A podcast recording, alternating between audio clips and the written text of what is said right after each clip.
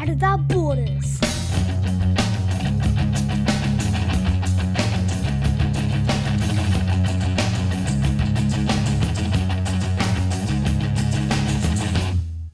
Hi, Daddy. How are you?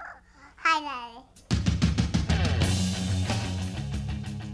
A dedicated dad and long distance parent, I'm raising two boys in two countries, and in each episode, I invite another dad to join me in a podcast adventure to talk about our journey as parents. We will discuss the messiness of modern dadding and the challenges of long distance parenting. My name is Blue, and I am a dad without borders.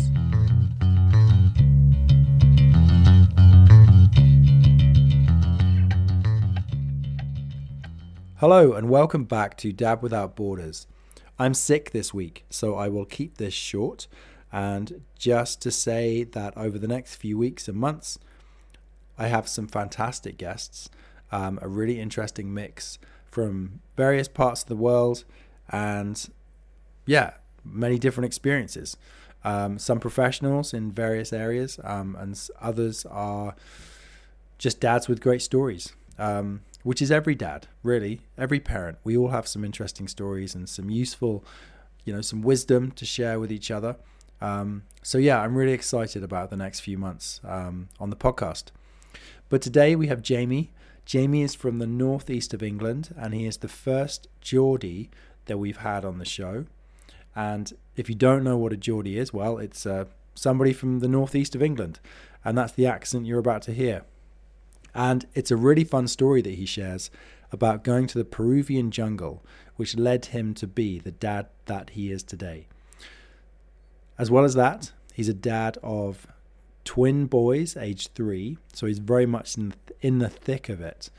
And he also talks about his boys being potentially on the um, autism spectrum, and they're going through the assessments um, to try and figure that out. So that's an interesting thing to hear too, because I know there's lots of people that you know may be dealing with that.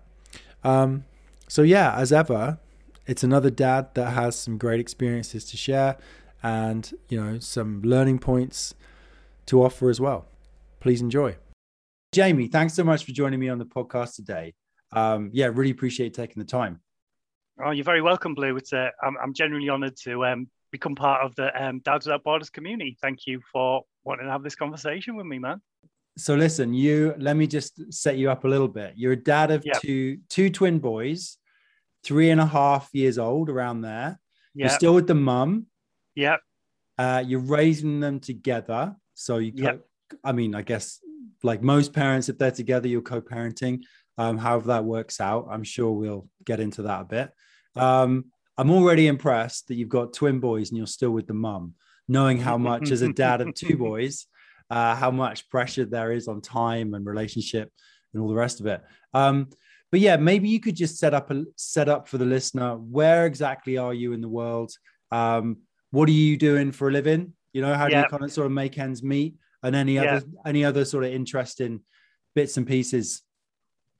oh yeah, sure. Okay, so yeah, so I live in the UK, um, and I live in a small town called Todmorden, so so quite rural, um, and w- we sort of sit between two major northern cities, which are Manchester and Leeds. Um, and there's a train line that runs conveniently that runs through the town, which is kind of one of the reasons why I live here that, that connects you to, to both of them cities for work purposes.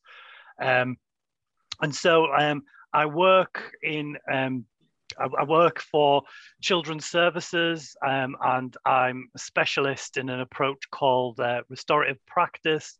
So it's about a relationship focused approach to working with children, young people, families, um, and it's about working with people. One of the principles is about giving ownership to solutions by the people affected. So as a professional, you don't come in and do things to them or do things for them. You do things with them. And like, you know, the, the plan for change has to be written by the people affected by it. So it's their plan. Main, mainly in Leeds, but um, my, my sort of training programs get get so, sold here, there, and everywhere. I was a youth worker prior to that, so working with difficult to engage teenagers was my speciality. It's where it's you know it's where I cut my teeth as a as a restorative practitioner. And if you if you want to resolve dispute and conflict with the sort of young people I used to work with, if you go in and trying to be punitive and try and be the judge and the jury, they've had that their all their whole life, and like you know, and um, you know, their, their response is usually two words long and, and, and the second one being off you know and you know you're just not gonna, you're not gonna you're not gonna get the outcome you want. But if, you know so, so so like having having like having a different approach and having cut my teeth like I did that for 17 years before I moved full time into training you know so so so like you know I really do have like I do like I like to think I know what I'm talking about when it comes to, when it when it comes to these things and so yeah, and so so I live in I live in a, a small rural town now, um, and you know a bit like yourself, you know I, have always been quite an active person, um, and mountain biking is is one of my big passions, right? And the great thing now, I mean, like I lived in Leeds for a long time. I've been out here for about seven years now. I lived in um, I lived in Leeds for a long time, and the great thing about living here now is, especially now I'm a parent, okay, if an opportunity comes my way and I want to go out my mountain bike, I don't have to I don't have to plan it. I'll think about it. So, oh, oh, right, and you know, I can just get get on my kit, get my kit on, get on my bike, and within 10 to 15 minutes, I could be on a bridle way, cycling up a, a big hill, a big mountain. Because what, I, like where I live is in a, an area called the South Pennines, and the Pennine, the Pennines are a range of mountains in northern England, sometimes called the backbone of England, and obviously we're sort of at the southern, the southern sort of starting point there, and we have like a we have a, a, great bridleway system, which is good for mountain biking on your allow like it's they're, they're, what you allow to take your bikes on. So we have quite a few around here, um, including the Pennine Bridleway and stuff. So so I can just I can just like yeah. So you can find some sanity as a parent by just jumping on a bike and yeah, and it doesn't have to be planned even. You know, sometimes you plan it, and sometimes you can just see your opportunity and and and take it. Yeah, quality of life really. And you also you run a podcast, right? Yeah, that's right. Okay, yeah, so it's called the F23 podcast. And it's me in conversation for about an hour with various sort of like weird underground artists that are like genuinely talented, genuinely amazing that you may not uh, be aware of or heard of. But um, but but yeah, me sort of having an hour long conversation with them, um, you know, about some of the things they've been doing or working on, or um, you know, what makes them tick, and that that you know that that kind of thing. Yeah, yeah. Uh, it sounds like you got a good balance going on with being a dad of twins, given that you've got the access to the outdoors and the mountain biking, a job that's probably on some level set you up to understand youth at least, maybe a little bit older, yeah. but like yeah. just the idea around kids and family dynamics and stuff. And then you've got this release, which I love the podcast for that experience. Oh yeah. But yeah, just getting that creative release is so nice as a parent, is what I find. Oh yeah, definitely. I'm like so this opportunity to be you know to, to be creative and to challenge yourself and stretch yourself like i knew nothing about making podcasts when i you know when i started out. Like you know and i know a little bit now and like and, and like you know and if you listen to them from beginning to end you you hope hopefully maybe notice some technical improvements and that kind of thing. And that you know and that was wonderful. But the other thing that i didn't really realize was going to happen was the fact that it started in lockdown. Those conversations were actually really important. I was dead lucky to be having like regular conversations with interesting, thought-provoking people. Um, so like you know that that was that, that was a personal takeaway that I hadn't really anticipated. Yeah, no doubt. Well, hey, let's let's jump into the family because you got the twin boys, yeah. which I'm really right. interested to hear about. Yeah. yeah, how to how to raise twins. But there's a couple yeah. other pieces that I wanted to jump into. Um, yeah. So and I want to start before you were a dad. You're right. Yeah. You and you and your partner, you're still with. Um, yeah. You are on a journey in Peru in a jungle, Correct. and you you met a shaman. Yeah. And experienced some sort of ceremony that led you to, I guess, being the father that you wanted to be in a way, in terms of like no alcohol, no drugs, pretty clean living. What's that about? Did you know you were going to be a parent when that happened? When you were in the jungle, or was this something that just set you off on a new path in life? I didn't know I was going to be a, a parent at that point. I mean, like, it, it was something, you know, it, it's it's something that I was kind of interested in. Like, and I remember as a kid being really fascinated by the idea of being a parent, being a dad. But like, the the the, the it had never been right to do that in my in, in my life and like and, and like you know and it is it's kind of like an outcome but it wasn't like it was it wasn't it wasn't intentional on my part but i'd heard you know the first ever time i heard about sort of like the medicine that is called ayahuasca um i felt a calling to take it right I, the moment i heard about it, i was like I want to have this. I want to have this experience. Okay, and I didn't even really under, understand what it was, and I don't I, like you know. And I think if and I think that's sort of like fairly usual, really, if you get that calling, you know. And I wouldn't like you know. And I'm gonna talk a bit about how I guess how about how amazing it was and my experience was, um, and how how beneficial it's been to my life. But um, you know, I'm not saying it's that doesn't mean it's for everyone. You know, like if you get that calling, and it's very very typical when people who have sort of profound experiences sort of like had had a feeling like that about it.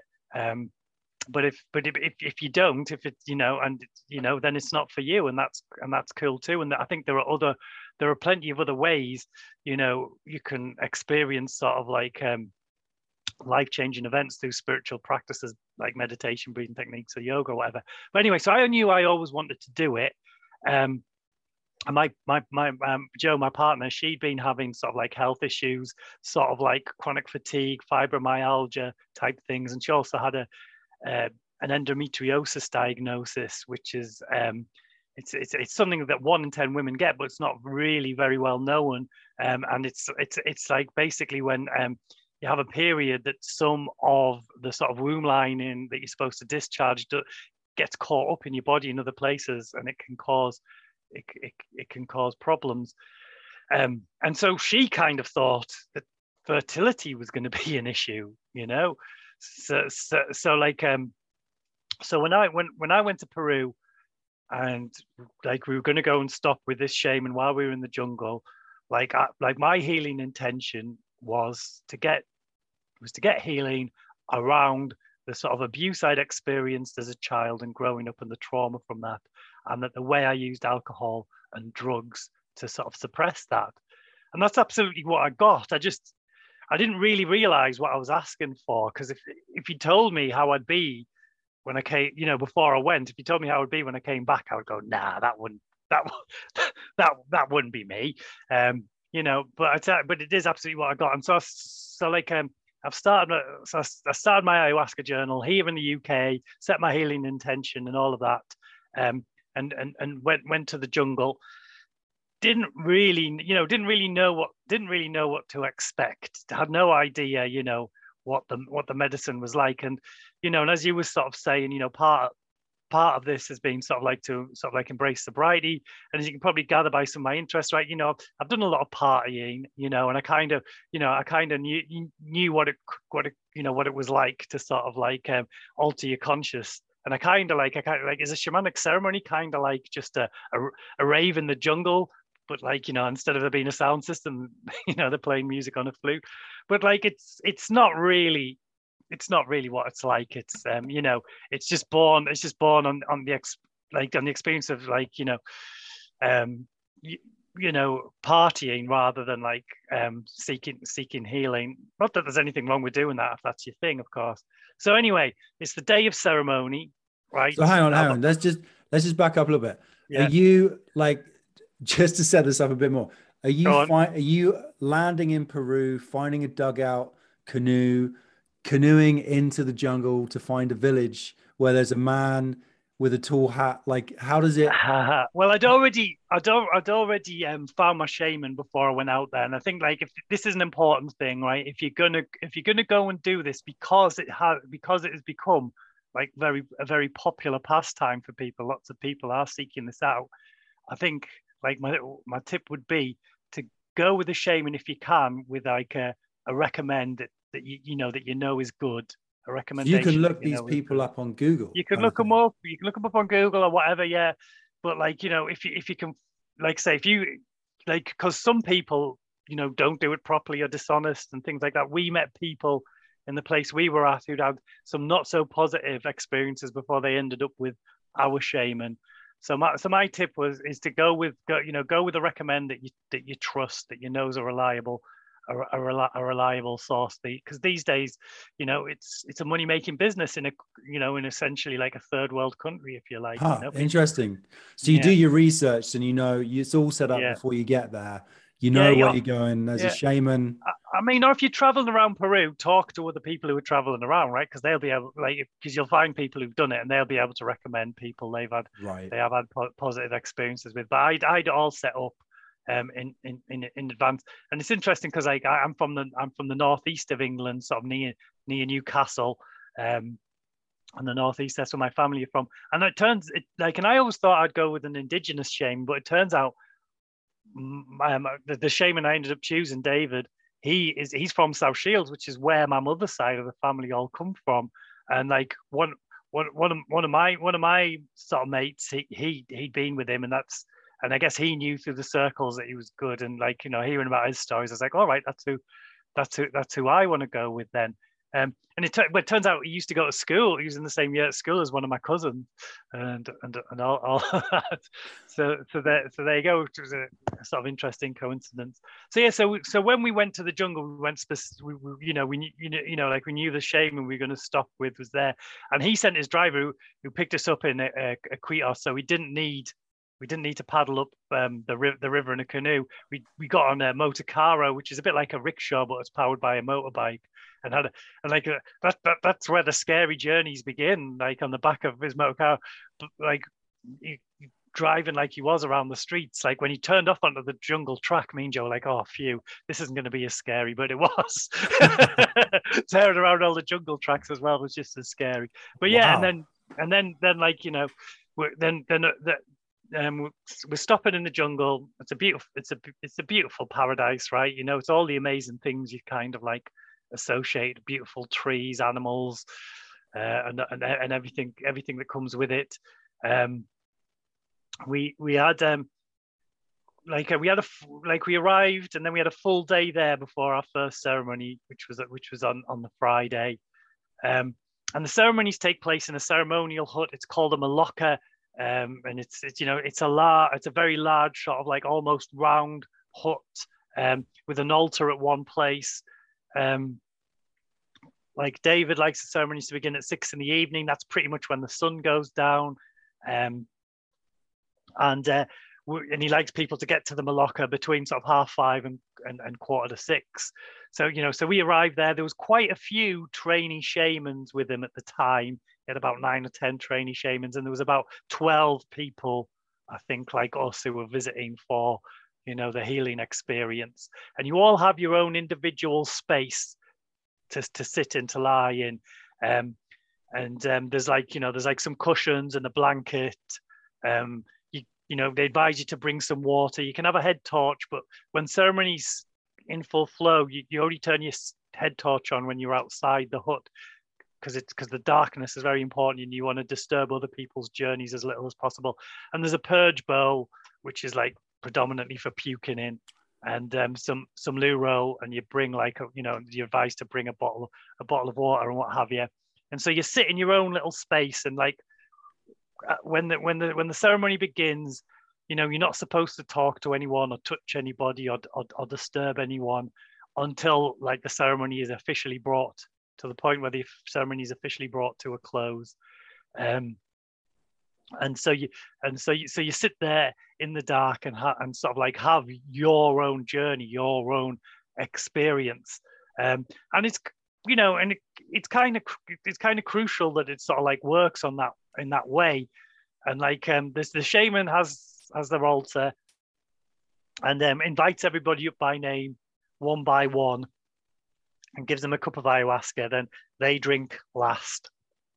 Um, and um, like um, how our shaman does it for your first ceremony, he he only gives you like half a cup.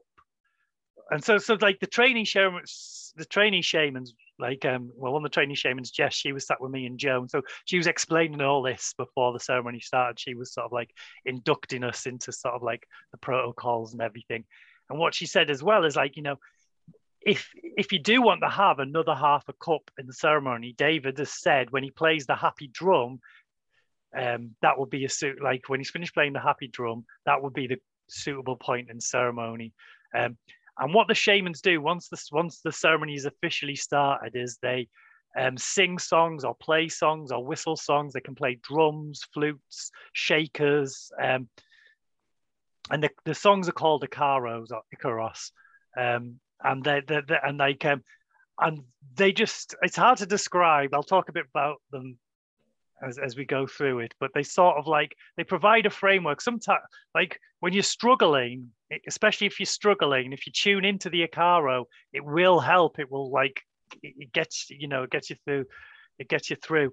And yes yeah, so, so he calls me up and I drink my half a cup of ayahuasca and I, I, I sit back down and um and everybody else goes up he, he blows the candle out that was in the middle of the maloca he blows the candle out on his altar, and the you know, and the cer- the ceremony officially starts.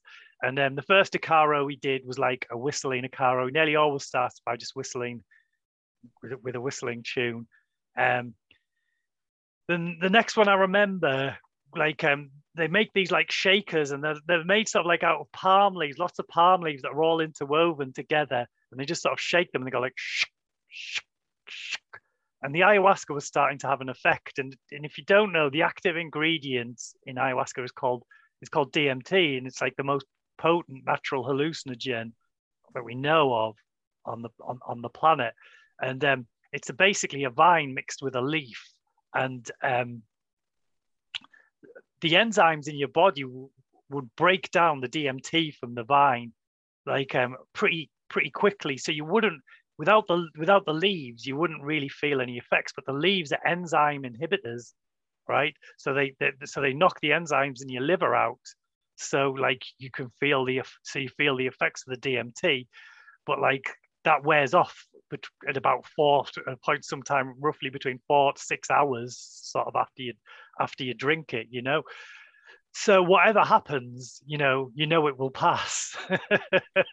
And in a few hours your enzymes will kick in and uh, you know the, and, and, and, sort the dmt out. So anyway I, i'm I, am sat there. I've had half a cup. He's got he's shaking the shaker. It's like shh, shh, shh. i'm like and and the medicine is starting to work and my vision is going sort of all mandala mandala-ish and sort of like morphing into each other. But it's sort of there's something about the sort of shh, shh, and the way the morphing is happening. It's like it's like they're linked you know? You can you know the way that the way that's happening and the breeze it's coming from. And also you're in the jungle right? So the other thing as well as the icaros the jungle's a very noisy place so you've got the you've got the noise of the jungle that also sort of like um, accompany it's a company ceremony. I ended up recording an hour of jungle noise at six o'clock just to bring home with me.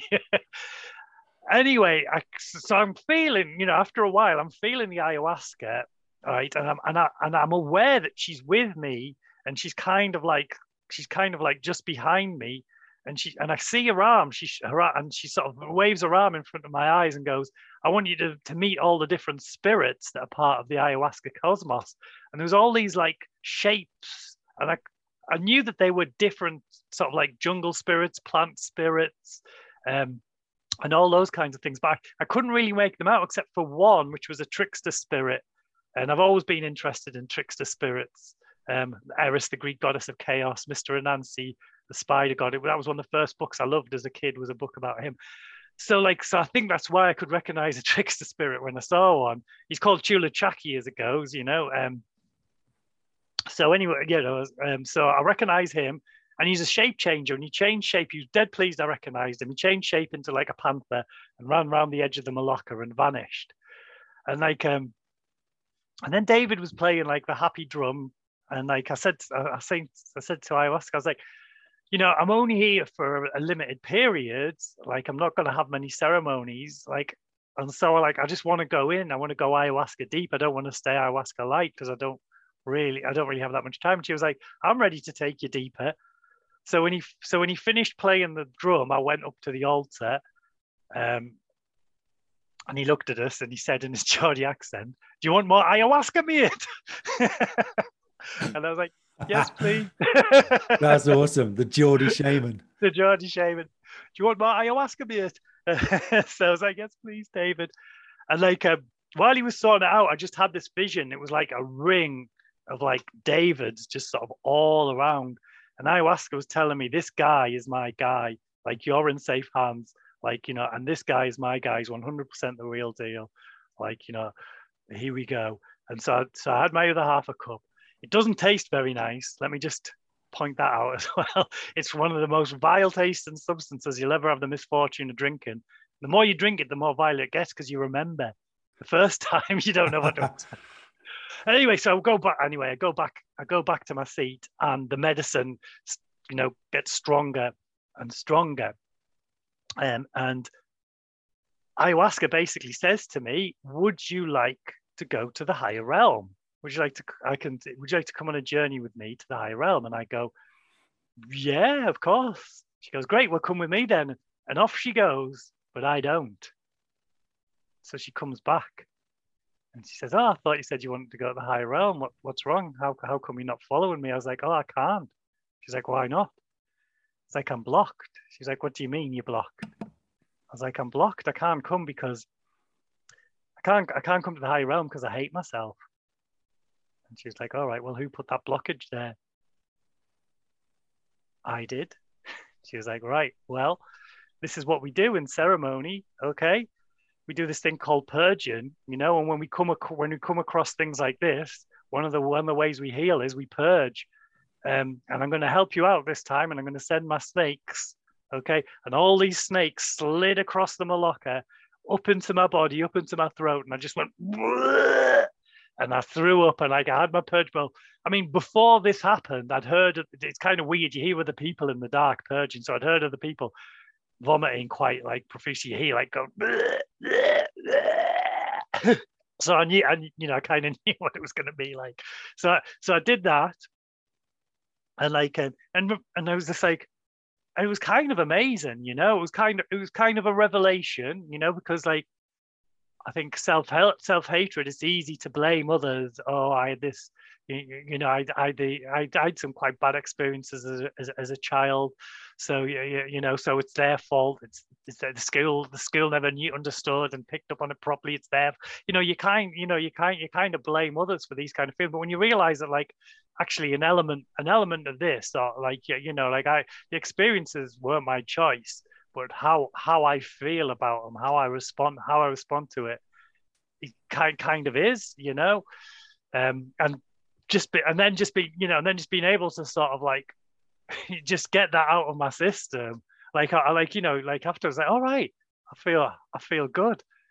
Then at this point, a massive angel made out of energetic white light walked into the Maloka, floated right into the middle of it. was about 12 foot high or something like that and it just held out its arms and had like massive wings. It was in the right in the middle of Maloka, and it just spun round and round and went right up into the ceiling. And it was like we were under the protection of this sort of like beautiful, beautiful angel.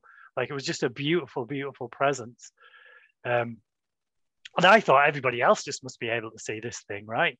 You know, and then I could then I saw this sort of like devil with a pitchfork going up and like jabbing at the angel like this. And I said to ayahuasca, oh, look at that silly evil spirit. It doesn't have a chance against our angel. She's like, no, no, no, that's not an evil spirit. That's that that, that that's like um, negative energy, you know, and that's why the angel is here. We can release all the negative energy we need to in this ceremony, and the angel is going to turn it to love. Like that's why the angels say, you know. Wow. I know, right? Wow. so I'm lo- I'm lost in this story. This is awesome. So what? So, th- so at that point, where are you? Like, is is an hour gone by, or are you like late into the night at this point? I've Who got, knows? Who knows? I've, I've got no idea. I, I think we're. I would say we're over an hour. I, I would go for a, an hour, an hour and a half. But honestly, once you're deep in the medicine, who knows? Like linear time, time, linear time, time doesn't matter. It, it's it's completely it's yeah it's it's it's it's completely it's completely irrelevant. Uh, it doesn't make you know you just lose you lose it you lose your grip on it entirely. Wow. Um. So yeah, so she says to me, right, well let's go let's go up to the higher realm. I was like, oh okay, and off she goes, and I can't go with her.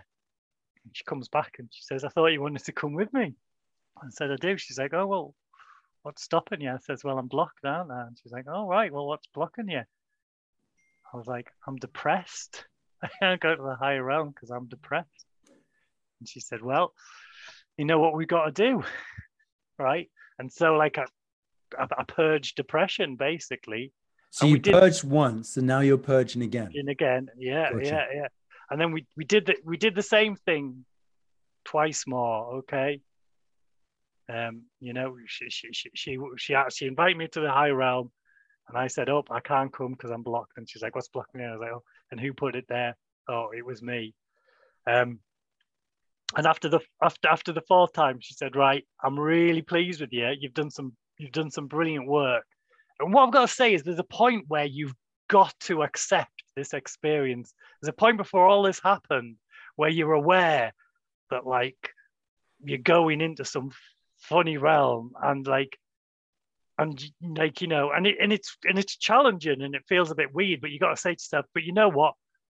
I'm i'm just going to accept it and you have to like you know and i think like i think it's i think it's really really helpful to sort of like to just sort of like say that you know there is a point where you have, you do make some kind of choice to just surrender to the whole thing and not be hung up on the rational mind and logic and stuff like that Um because um, because yeah because that's kind of how it works.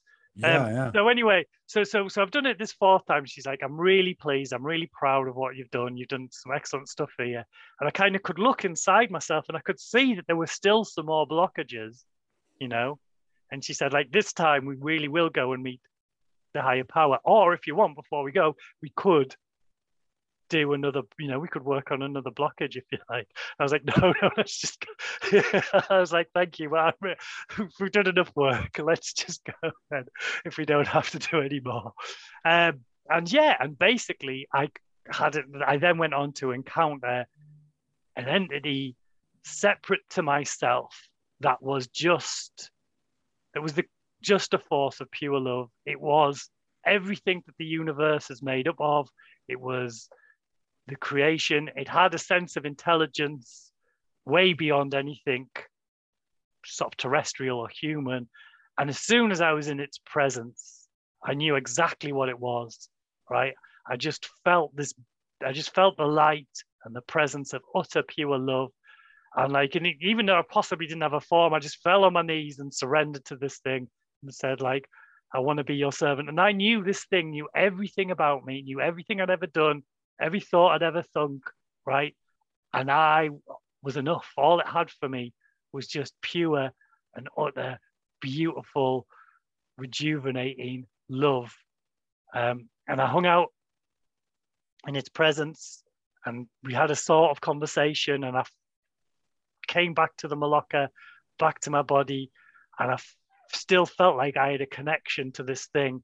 And, ba- you know, and, and, you know, to be in its presence was to know it and to understand or to understand it a bit better than I than I do now. But you, but it, but it's still something beyond like human comprehension. But it is the creative force of the universe, and that creative force is love, and like everything has come from it and goes back to it, and um, you know, and everything, and that, and, and you know, and, and as cheesy as to say that, you know, we're all one, we're all part of this thing, and it doesn't matter if you walk towards it or walk away from it like you know it's the only truth there is regardless of how of, of how you respond to it you know? Um and so the so the shaman calls the ceremony to to an end and i'm sat next to joe right? And she turns to me and says oh my god like uh, you were throwing up so much i was like oh i hope he's okay i was like oh joe it was amazing it was beautiful there's no need to worry i was like i had an ego death wow. Uh, like when I, when I was throwing up, I was throwing up self hatred, and then I met then I met my higher power, and like like David was like, "Wow, Jamie, on your first ever your, your first ever ceremony, you did all that. That's that's amazing." And yeah, the other thing to say is like when the shaman's bringing the ceremony to a close, there's like a change in the Icaros for the last hour or 50 minutes or whatever. Something about the Icaros change and they become a lot more celebratory. Like some of the trainee shamans were joining in and that kind of stuff. Like, and at this point, I was just in tears of joy, just loving these sort of like really sort of like beautiful Icaros. Uh, yeah, like, you know, and basically my shaming and like, you know, that, what I was saying was I met my higher power. They were, they, they were my exact words to Joe in, in, in the, in the Maloka. Mm when the ceremony closed. But but David encouraged. He says, like, you know, our our culture, the culture we're from, like you know, we we have a word for it. We we, we call it God. Um, but like when I so if I use God, I like yeah, I'm, I'm okay. We could call it source. We can call it higher power. We can call it the universe. I'm okay with God. But when I use the word God, I don't. I can use the word God in our culture, and people imagine some sort of ultra ultra patriarch alpha male type character in a robe with a beard and a, a book of rules in one hand and like a, a lightning bolt in the other. You know, that's not that's if I use the word God, that's like you know I'm talking about something that's very different. Yeah. So, yeah. so, so I walked, so you know, so I I walked into the jungle like a sort of like a cynical materialist atheist person, and after one ceremony, born that again. happened, that happened, if you like, yeah. So, I mean, at that point, then what shifted for you? I mean, it sounds to me like you kind of geared back um, from the partying, the drugs, the drinking, Yeah, the sort Well, of I'm- ego self. Like, is that what is that like one of the big physical sort of changes that well, happened in your basically, life? My yeah, absolutely. My, like my second ceremony, a few days later, um, I purged addiction. It was all about addiction, and I, pu- I purged addiction. Like, and I got a very powerful teaching and healing around around my my attitude towards substances. Um, you know, um, and and and, and you know, like um, and and you know, basically, what she was saying to me was, you know, like you know you you you you lie to yourself you know and you like you know and you you might say like having a drink is the best way to relax with my friends but what you're saying is addiction is the best way to relax with my friends you know it, like um you know addiction is the is the best way to unwind. Addiction is the only way i, I have confidence. Addict you know and it's a lie. It's a lie like you know like you know and you could you could you know it's a it- it's a lie. And then like the other thing that was happening was like I was con- I was connected to this tremendous pain, like during that ceremony, and I, f- I felt absolutely awful. I felt sick, and like I was like, I was like freezing cold on the inside and boiling hot on the outside. I was drenched in sweat. I was rocking back and forth, and like you know, and this this was all the build in the build up to the purge. And what she was saying, she was saying like, I'm not, I haven't done this to you. I'm not doing this to you. This is the pain that you have caused yourself. This is the pain you carry in your soul that you turn your back on, and like and and and like you know from from the sort of like um, hedonism, escapism, you know, like and it's and it's it's no big secret that like the ayahuasca shamans do not like Western drug taking or alcohol or anything like that, you know. Um, but yeah, but it, but it was awful, and I, and I had this big purge, and um, and and and and you know, um, I, I like in a way, I like to think that that's like if you want to look at it in a more um, sort of rational perspective, that's that that ceremony gave me like a new neural pathway or some pathways in my brain because like it because like so I had to you know and if if you look at the way Narcotics Anonymous work, you know first you have to surrender to your higher power. and then you have to give up drugs, and that's, that's kind of what happened to me in the jungle, you know. Um, and that's my second ceremony, yeah, like a purge addiction. It was it was a very hard thing to admit. It was a very hard thing to admit, like that, that this thing was was was actually a real problem, and um and it was a very you know and and and, and you know and if you knew me before the jungle, you know like uh, like you know I was I was I was always up for sort of like you, you know a party. So to come back and say right, well that's it, like you know I'm not I'm not doing it again. That was over four years ago now. Wow. Um, um, but, you like go on. I was going to say, that's- what happened, right? And um, you know, and and and and as as much as I wouldn't have said this before I went, like my life, I needed to do it. My life is is is, is a load load better, and you know, I'd always been active. I'd always I'd always been quite a healthy eater and stuff like that. But I think like the you know the one the like one of the like well what I said in ceremony addic- like because I was having this difficult time and everyone was worried about me. And like and like um, when David came over to me and Joe was there, went, addiction is my biggest demon. And David's like, ah, is that what we're dealing with? Right, okay, you'll be fine. probably not the first time he's come across that. Exactly, yeah, yeah, yeah. Pretty common. So yeah, so yeah, so um, you know, like I say, I got, I absolutely one million percent got what I asked for. Right, I just didn't realize that, that was what it would, what what what it would look like. you yeah, know, wow. and I had a few more ceremonies out there. My partner also got a lot of healing for sort of like her issue. She had, she had sort of like quite di- quite different experience and ceremonies and that kind of thing. But one of the things she was concerned about was her fertility. And one of the healings and teachings she got was that you are a fertile you know, powerful, beautiful woman, and it, the time is right for you to have children. So, you know, we got back from Peru in October, and Joe got pregnant in December. We'd only we'd only tried a couple of times, and then yeah, we had it. We had it. We had a we had a bit of a scare, so they brought us in for a scan in in January. I think it was about eight weeks or something like that, and that's when, like, when we knew she was pregnant. Obviously, by this point, I mean, like Joe kind of knew straight away, and then like, um, yeah, so so the nurse is doing the ultrasound right? And she goes the news is good. Look here is a small like here is he's a small fetus really healthy really happy. There's the heartbeat. Looks exactly like we'd hope and expect at this point in a pregnancy. Oh but wait a minute. What's this? It's another heartbeat. And here is another perfectly healthy. We were just like ah and they could tell from the pregnancy at that point that they were going to be identical twins, right? They, they could just tell from the style of style yeah, of pregnancy. Yeah. So, so, we knew we were having identical twins before we knew what the gender was or anything. And we just burst out laughing. We laughed for a good couple of minutes. We just like, oh, it was like, like literally one there, probably the happiest moment of my life so far. And then we had a bit of a cry. no um, doubt. Yeah. And at this point, you know, I mean, I don't know. I don't know what you, you know. I, I, I guess I knew a little bit about parenting and that kind of thing. Like I'm the oldest on my mum's side of the family in my generation, so I had like baby cousins and stuff like that. You know, so I, like, like I kind of knew, knew a knew a little bit about um sort of like babies and parenting, but knew nothing about bringing up twins. No, nothing so about. at that point, what what do you do then? Do you like do you reach out to people? Do you go to like some men's twin, like some sort of twin group, or you read up books? Like, what do you do to prepare for that? Well, there's an organization called TAMBA, the Twin and Multiple Birth Association, and they have a book about becoming a parent of multiples. Oh, and, yeah. it's, and it's kind of like um, it's the go it's it's it's the go-to really.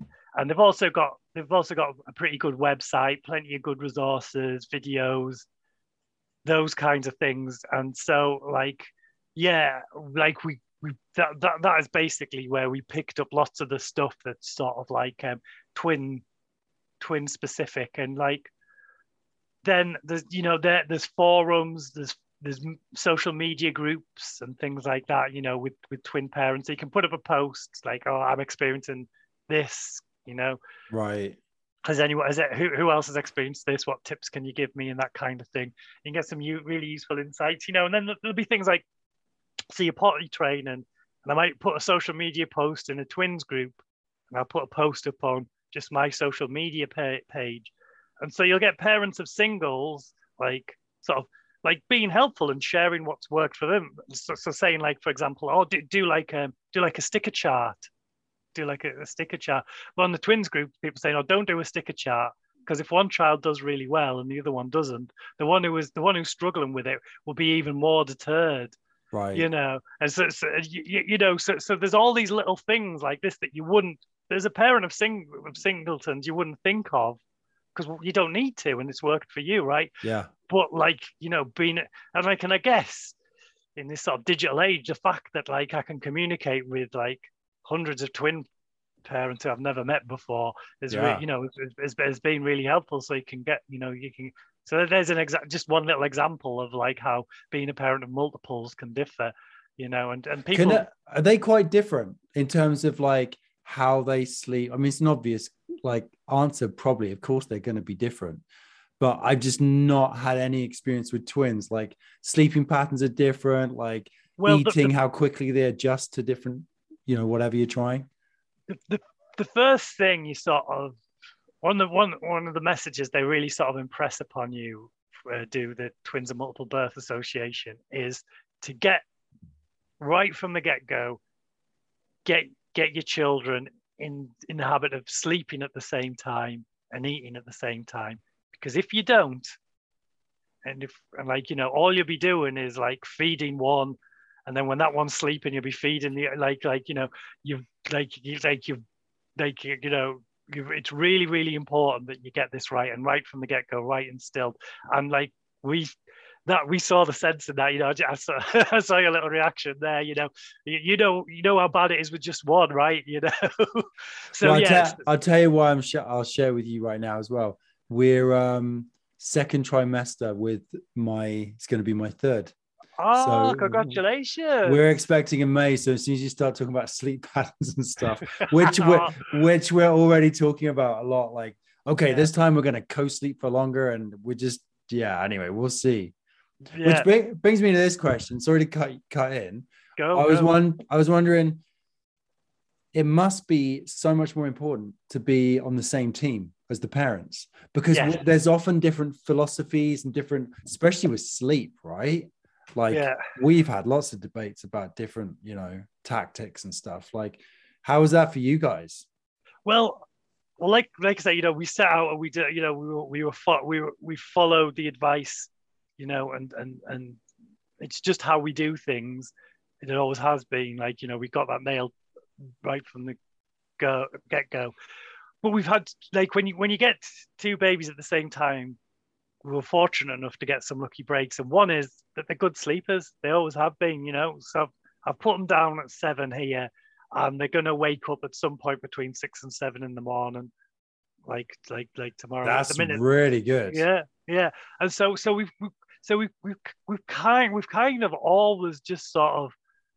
It's not like sleep was never was never especially like a big a big issue, and if it You it- bastard! I'm just going to speak on speak on the behalf of so many listeners that are listening, going, "What the?" So right, right. Let's just stop there. I mean, in the the first How- year, how'd you you, do it? But how'd you do it? Are you doing like are you soothing them to put them down because there's two of them, or are you letting them cry out a bit, or are you co-sleeping? Like, what does that look like? Yeah, I mean, like, right. The first thing you the first thing you learn is anything you buy that has twin in front of it costs twice as much as a as a as a, as a regular baby product, right? So everyone everyone recommends this.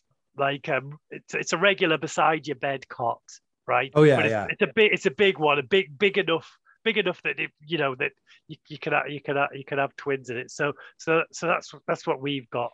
That's what we got for, for like the fir- the first few months. Um, but you know, like you usually they were ready for sleep. We had a couple of Moses baskets side by side in the living room as well. I slept in there a lot in the early days, and like, like we never, we never respect like like was Milo. He was the most sleep resistant, right? And um, and I used to I used to walk up up and down the upstairs corridor, rocking him, like um, sing, singing to him. And the the thing the thing was as well, like that you learned was he would get really stubbornly vocal and resistant. And then the minute that stopped, he'd fall asleep. So, so, so before you learn that, you'd be getting like that. You'd be getting really anxious. and going, oh no, Yeah, it's just getting worse and worse. But then, oh, oh, he's off. Yeah. and he still is a bit like that, you know, when he's overtired and you try to get to sleep, Yeah, like he's yeah. still, still like, like you, you like have an outburst, and then he's like asleep. Um, but it, you know, and, and that happened, right? But it, it it was few and far between. I mean, like you know, we were still, you know, what's the first six months still massively sleep deprived and everything, you know, waking up in the night for feeds and stuff like that. But we were lucky and they, you know, they settled into good sleeping patterns really, really smoothly, really easily. Like, and, and they, they, they, they don't really go, go down with that, that much tonight. But um, they've been at nursery all day. So they, they still like a nap. They don't need a nap every day, but most days. So they haven't had a nap today. So I put Yeah. them down at seven, never heard a peep out of them. Sometimes they lie in bed and natter. And I don't Yeah. mind that. There's nothing I can do about it anyway, you know. And no, if, and if, as long as they're happy. yeah, and if they, sometimes it means that you know that they're up till almost eight eight o'clock at night before they fall asleep, but it just means they sleep a bit longer in the morning anyway. You know, Yeah, yeah. Uh, um, I think only once or twice, once maybe twice, have I gone in because they've been, you know, Because they're they're three and a half, aren't they? yeah, yeah, Yeah, yeah, yeah. So mine's uh, are going to be my indie, my middle one now. Yeah. He's yeah. three in January, but same thing. Goes down at seven, but he might natter to himself for half an hour, yeah, yeah, forty-five minutes sometimes. But whatever, Yeah. he's happy. yeah, He- yeah, exactly. Yeah, How can like what am I supposed to? How am I supposed to stop it anyways? Like, Yeah. just, you know, like, they're just let fine. get. They, Yeah. you know, they've got to share a bedroom. Let them just have a little. Let Yeah. them just have a little. That they're close. Um. So yeah. So we were lucky, and the, the, you know they've always been pretty good eaters, and it was funny because like even like you know when, when we were sat at the table eating and they'd be in like the bouncy chairs or whatever like i always felt like they were watching us with like intent and desire like oh that food looks great i can't wait to eat it so that you know so, so the, the you know the um, we've weaned them fairly easily the, the, most things we've always like like um i've always been sort of like like passionate about home cooking my gran was a great home cooker my mum is an amazing cook like uh, my parents split up when I was quite young, you know, so I was kind of raised by my gran and my mum. And, you, you know, and like I remember when I was a student, right, I'd be living in a shared house and I'd cook a meal for everyone. I wouldn't even look in a recipe book and I'd cook this great, and people were like, how do you do that? I was like, because I just know, like, you know, and, and, and like, you know, so, so like, that's so always sorry, been important can, to me. Have so you we, just want to go back to being raised by your mum and your gran a lot of the yeah. time? So yeah. were they teach as because you're the boy, but were they teaching you how to cook, or you oh, were just yeah, sort of yeah. watching them, or you actually no, they, got in there as well? They, they, yeah, watching. I'm getting in there, getting invited. Like often, me and me and my mum would cook together on a Saturday, and that and that kind of thing. My sister wasn't so you know you know like you know gender untypical, right? You know, my sister wasn't especially interested in it, but I, I like I I like uh, like I, I, I, was, I was, I was, I fascinated. So yeah, and, and so you know, it's it's something that, that, that we still do. You know, like um, uh, yeah, cooking cooking food from scratch and and, and all all of that has, all, has always been sort of like a, a, part of how of how we live our lives and our boys. Got, in fact, right when they, you know, when you know when they when we first weaning them, they would turn their nose up at like you know, you try and palm them off for some packeted food just for a bit of ease or whatever. They wouldn't eat it. yeah. That's great. You know. So do you because you have quite a, like a really I mean I'd say we're pretty healthy. You you sound similar. I don't think we're quite yeah. as strict, but you have don't you have like a no sugar strict no sugar yeah and low oh no we're maybe the same low gluten diet yeah low gluten diet like um we you know we very rarely have any bread or anything like that in the house um you know might might get some now and then as a treat like the boys love a slice of toast when we do and you know and, and, and like you know so we, we we tend to really not have much gluten in the house but it certainly helps if you're out and about and you want to get you know, getting a pizza or whatever, what, what you know, yeah, whatever. for sure, for and, sure, and that, that kind of thing. But like, the processed sugar thing we're pretty strict about. Um, I think like the the only sort of pass out they're allowed is birthday cake. Um, and it's interesting because like you know, we, we, like some some parents are of a similar mind. I remember going to one party and there was this big homemade chocolate cake and we all had a slice. And I remember buying into it. Oh, this hasn't really got much sugar in it. And I was like, great, these they're, they're on our you know they're on our wavelength. Yeah, yeah I get I get a bit twitchy around birthday because we're the same and I kind of you just know what's going to happen when they have well, you know when they have that processed sugar, and it's yeah. not pretty. It's not pretty when they're little. No, I like.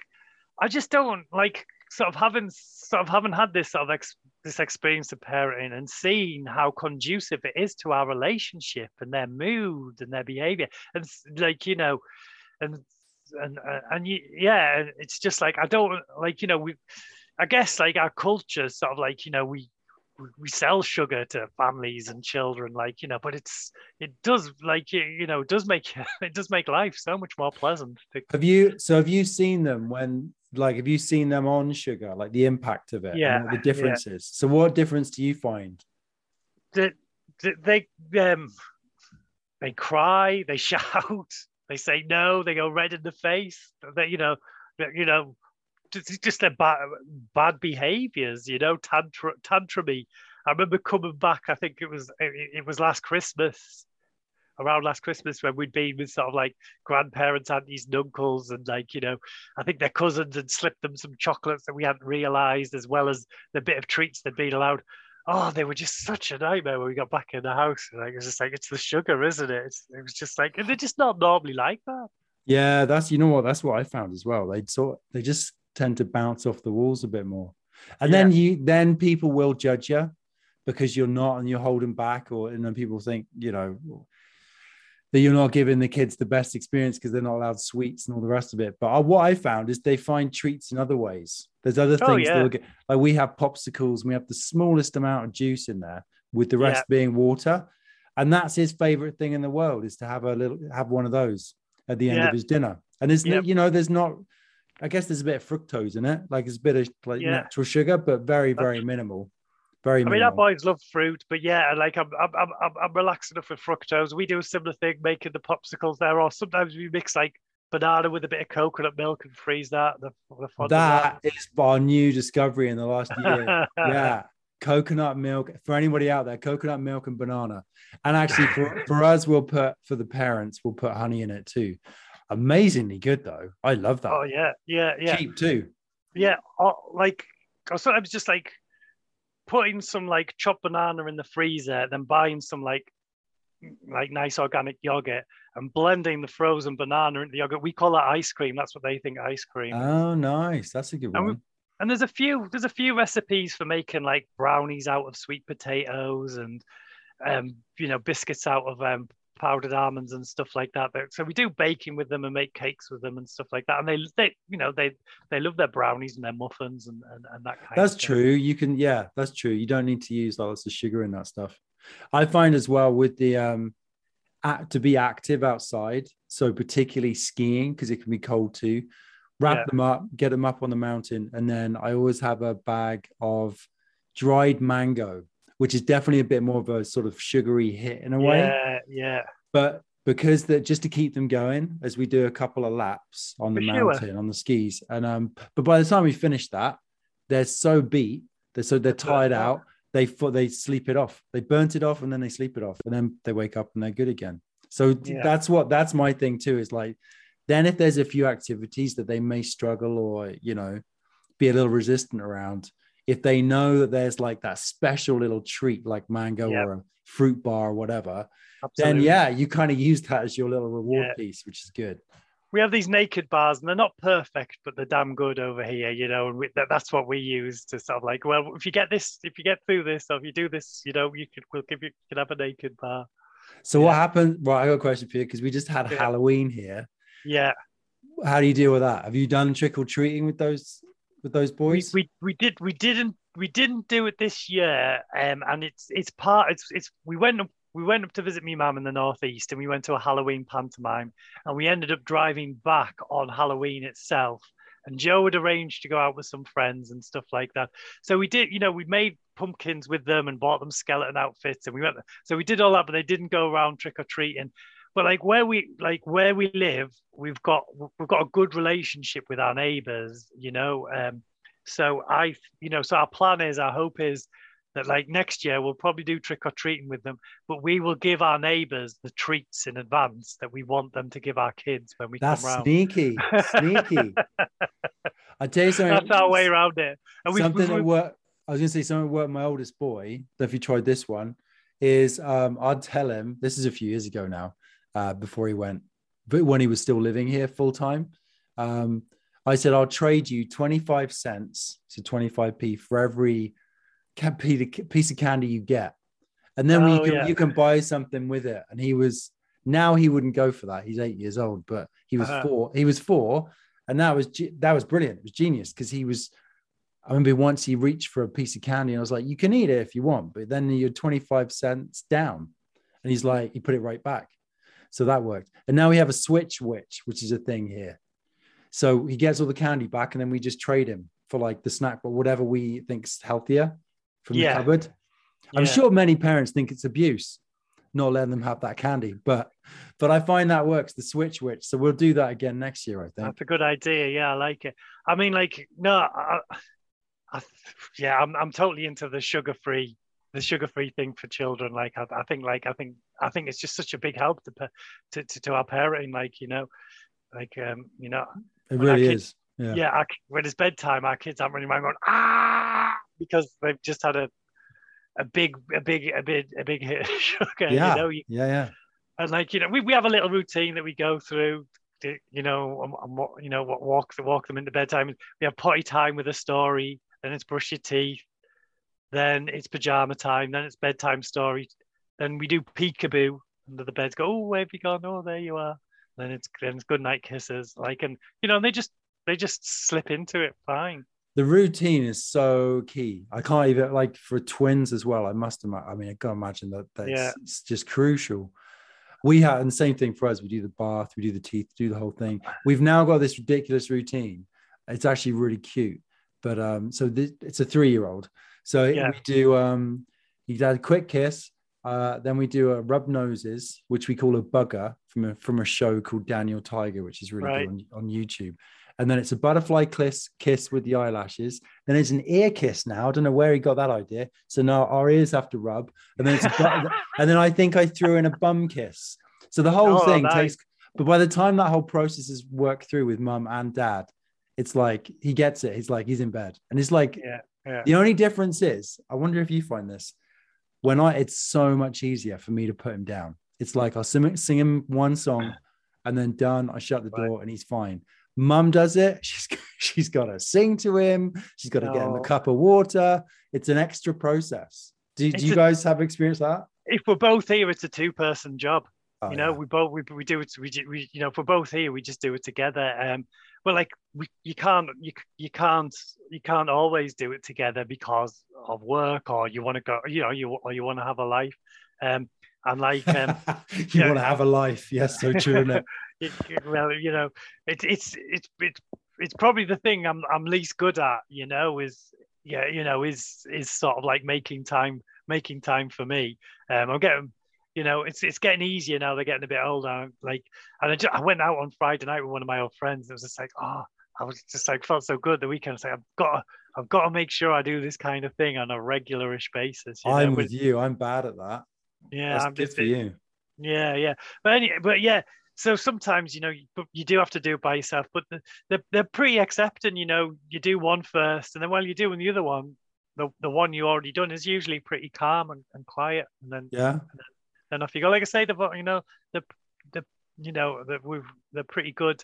They're pretty good. The routine is everything when you got twins. You know, you need your morning routine and and all, all of this all, all of this kind of stuff, and it's great. And it you know because it it works. It mean you know your routine enables you to get through life and to get out the house and and go on adventures and do things. Get them ready for nursery or or, Yeah. or whatever. But also that you know the routine also becomes a bit like a prison at times as well. You know, you got you got to find ways to sort of like get You out need- of it. From do you so you guys good at getting time for yourself you sounds like you you aren't haven't been that great like do you get because do you mike so two questions do you get time for yourself and what does that look like when you do and then do you Yeah. guys get time together Yeah, I mean, like, you know, I think like one of one of the nice things about having having a routine and having boundaries and getting your kids to bed at seven o'clock or half seven or something like that is that you then get a couple of hours at the end of the day and like that's your time and you may be pretty tired or whatever. Um, but but like you know, I think it's I think it's really really important. It's really really helpful to get that. Um, and do you know, and we do look for we do look for opportunities to for some us time. Like I was saying, we were at my mum's the other weekend, and that's often an opportunity. Unfortunately, my mum wasn't feeling very well, so we couldn't like, you know we weren't in a position. We were kind of like, oh, let's leave the kids with your mum with my mum one afternoon and get out, but we we could we couldn't do that this time, unfortunately.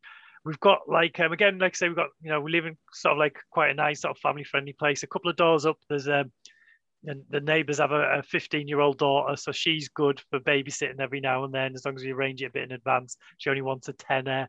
Um, you know, you need to get back for 11 o'clock at night, so that helps us get out sometimes. Um, we've got we've got we've got a, ni- a nice a nice family at the back as well, and they they they babysit for us now and then. I mean, that's like good we, we we're definitely due a date. I mean, we've been talking about it. We are due a date a date night soon. Yeah, but we do got- they go the kids go to daycare we call Yeah. it we call it daycare here Don't know what daycare. Yeah, there, we but- nursery if you like, but yeah, we, we do. I mean, we, we um we had to pay for it ourselves last year, but this this this year the government funds a certain amount of it. Like at the minute, our day our daycare is actually really good. Four and a half days. They have a half day on a Wednesday. Like like I say, they do still need a nap, so we get them out on a Wednesday uh, for half a day after half a day, so they can have a nap. oh yeah because what I found is what we've been trying to do every now and again, if the weather's good or whatever, we'll do it in the winter to go skiing. Is we'll take a day off work, yeah, so the kids are, we don't need to worry about like who's looking after them, because grandma's good for a couple hours down the road, yeah. but we can just like oh he's in there for the day, let's just take a day off. we we were totally scuppered by coronavirus, right? Because we, you know, we we planned to do the same things a couple of times at the start of the year, but then like um, I, I think like the first time we booked the day off work, that like that that day, like um, I think like nobody was nobody from there from there from Bunnies was going in because there because somebody had because somebody had tested positive.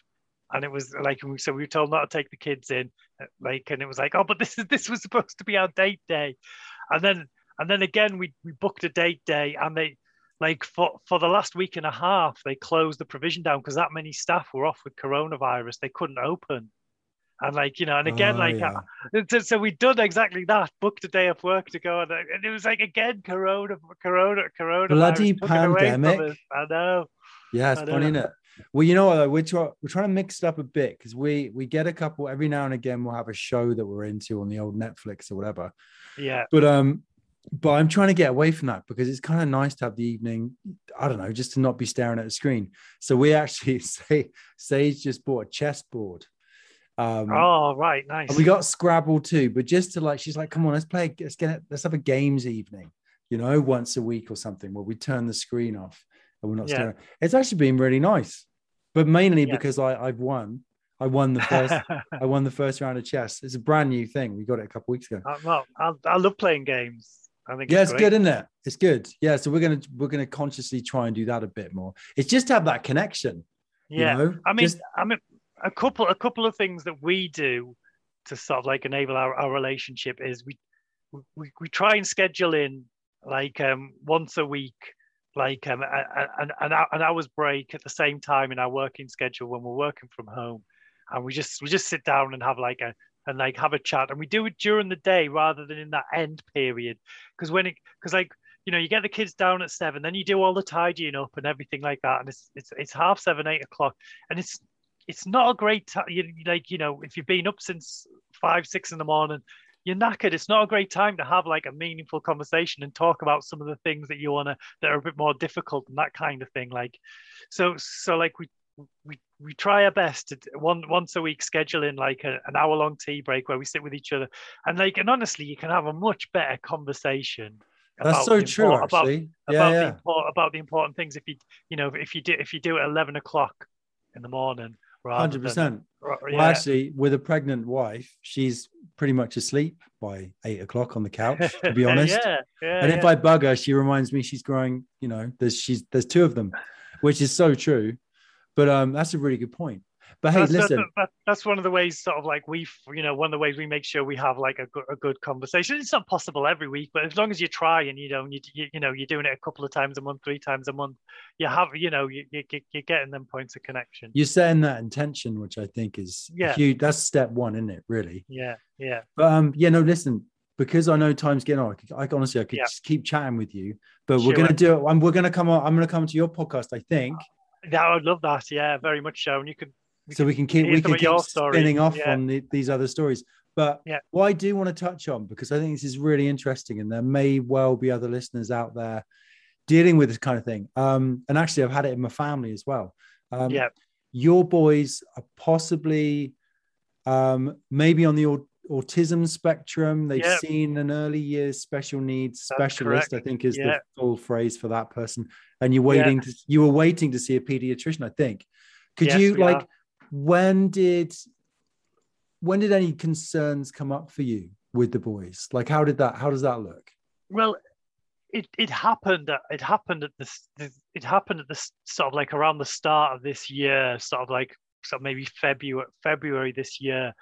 Um, and we had a con- we had a conversation with um, the daycare providers we were using at the time, and they were just sort of saying like, you know, your boys are quite repetitive. Um, you know, they they lounge, you know, they, they lounge around a lot. They're kind of struggling, sort of like with with stairs and jumping and physical challenges, and that and that kind of thing. Um, and it was kind of like it was kind of news to us. We hadn't really, we, you know, we we we hadn't really noticed it. I mean, like I noticed that they were a, a bit sort of like physically behind some of their peers, but you know, I hadn't thought that like it was like, like it hadn't it hadn't propped. I was, I was like I was just kind of hoping, you know, that they were just a bit a bit a bit a bit slower or whatever. So they so they they put they put us in for for the for the referral.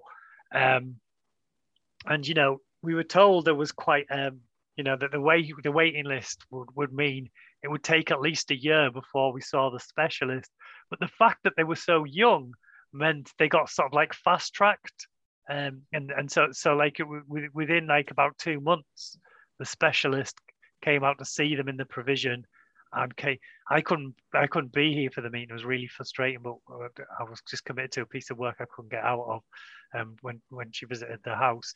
But um, but um, yeah, and so like she she actually just last week she she went to see she went to see the boys, but unfortunately we just had chicken pox, so only one of them was in school. The other one, the other one, the one who caught it second, was still was still off, and he had it worse actually. Like Cassius had it much worse than Milo, so she's seeing Milo again. But so, so like um, and she's referred us to the pediatrician. We had a date, but that got cancelled. She referred us to a physiotherapist who's come and sort of like seeing them and that kind of thing. And she's she's basically put us in for sort of like um for, for, to be scheduled into sort of like autism testing but she's she's not having seen the boys and seen their development she's not hundred percent. she's not like 100% convinced. She says but she says like at this age it's it's it's a bit funny to be using that kind of label anyway. it seems really early to put them in a box yeah. to me. Yeah yeah. And um you know and it was it was it was the daycare that that sort right. of said that, that, that sort of said that, that sort of like put that label on it. But what you know but but she she's got the specialist has put them put putting them through all the things that like you know you can access. But what she's feeding back to us is that like you know they were premature because twins usually are um and they pretty much always are. They were premature um they're twins and that right that always delays that always oh interesting. Didn't know that. Huh. yeah yeah.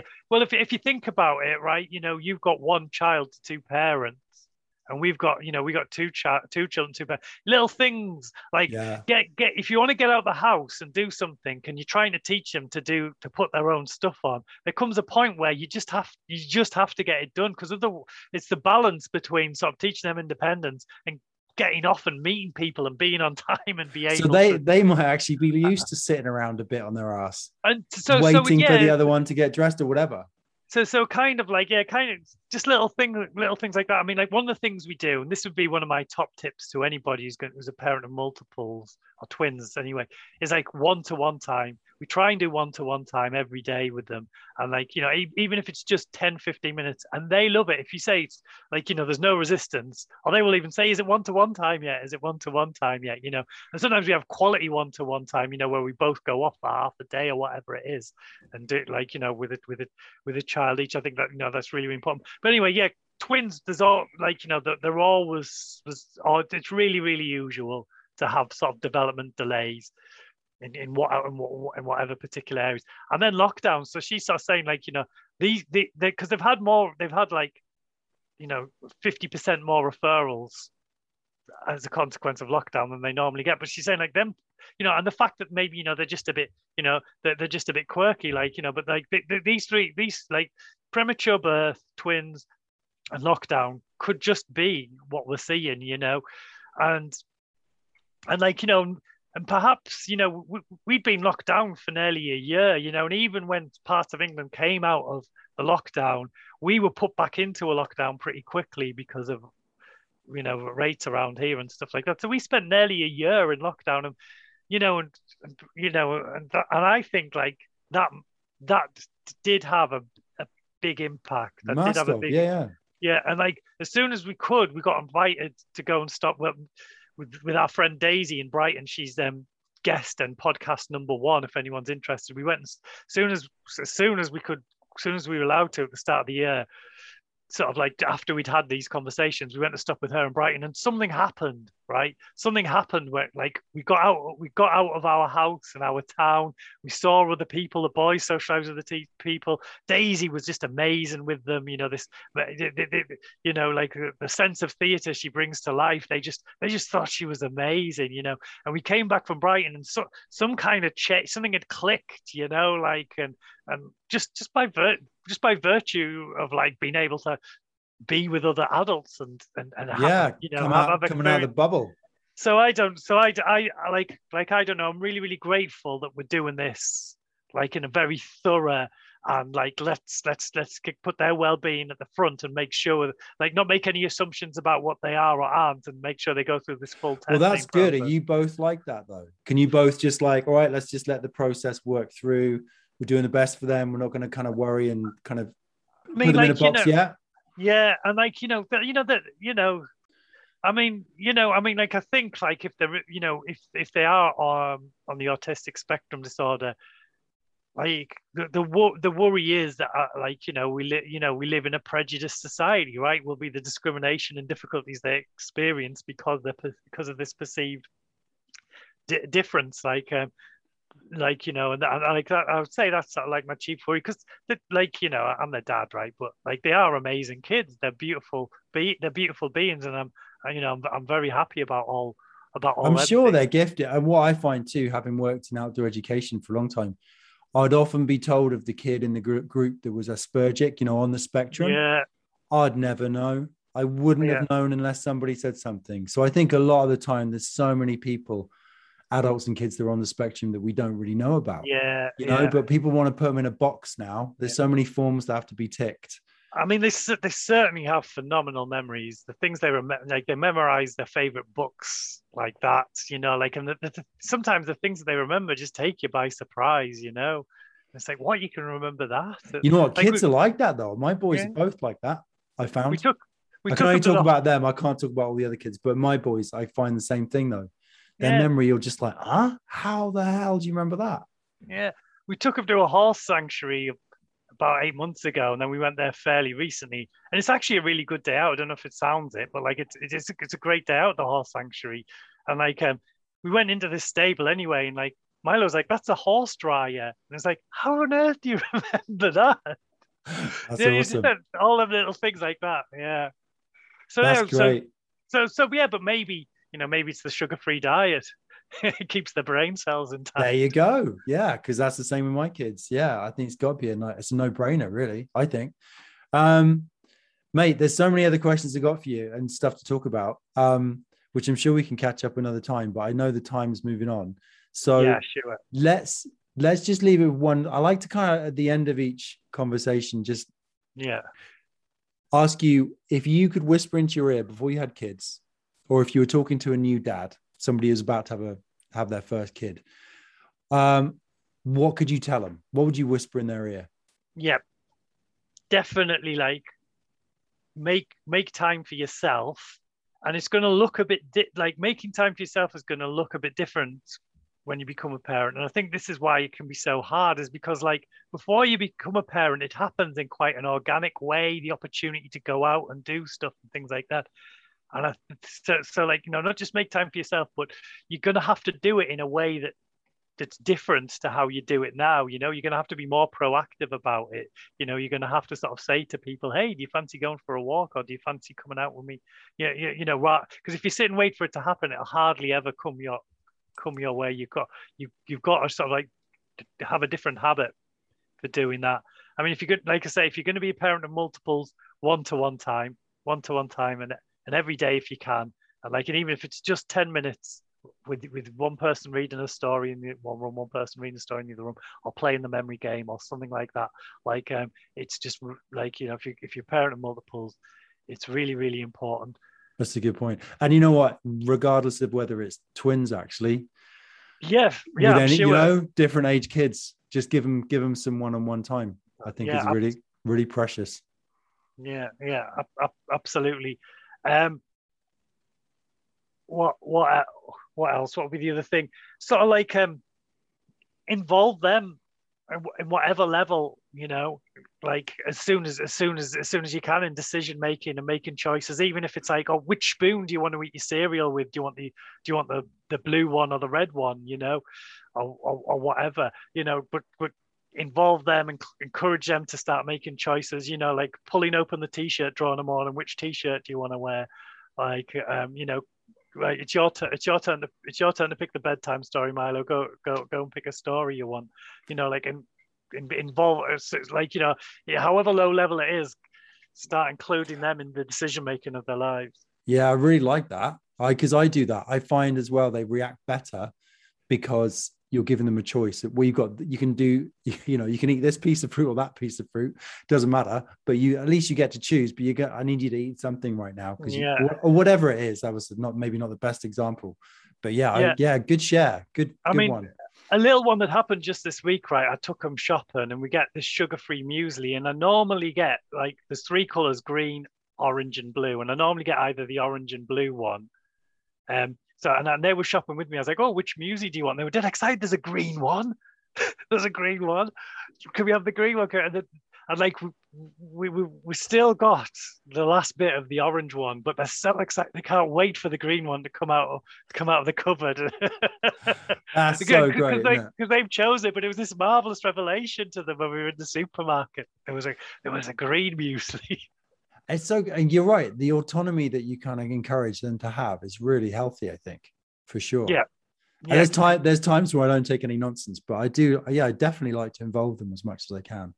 Oh, both yeah. Well, there's times when you have to not take any nonsense too. There's that. There's that using using using good discernment, using the right sort of judgment about like when you have to sort of like, ex, you know, sort of say this isn't this isn't on Crossing a road, for example. Yeah, you know? yeah, Simple things like that, definitely. isn't it? Yeah, very Cool. much so. Yeah. Jamie, love talking to you today, man. And um, you as well, Blue. I really enjoyed. I just want to say I really enjoyed that um, hearing about the jungle of Peru. Oh And yeah, I'm- and I'm hoping to ask you more questions next time we get to do the podcast together. Um, because yeah, that was really fantastic. But yeah, man, thank you so much for sharing. There's lots of good stuff in there. And um, yeah, looking forward to connecting on your podcast real soon, hopefully. yeah, that'll be great. We'll be in It's been a soon. pleasure. Yeah, I'll, we'll be chatting again in a week or two's time. Thanks for listening. And if you enjoyed the show, please do share and subscribe and leave a rating or, and even better, a review wherever you listen to your podcast.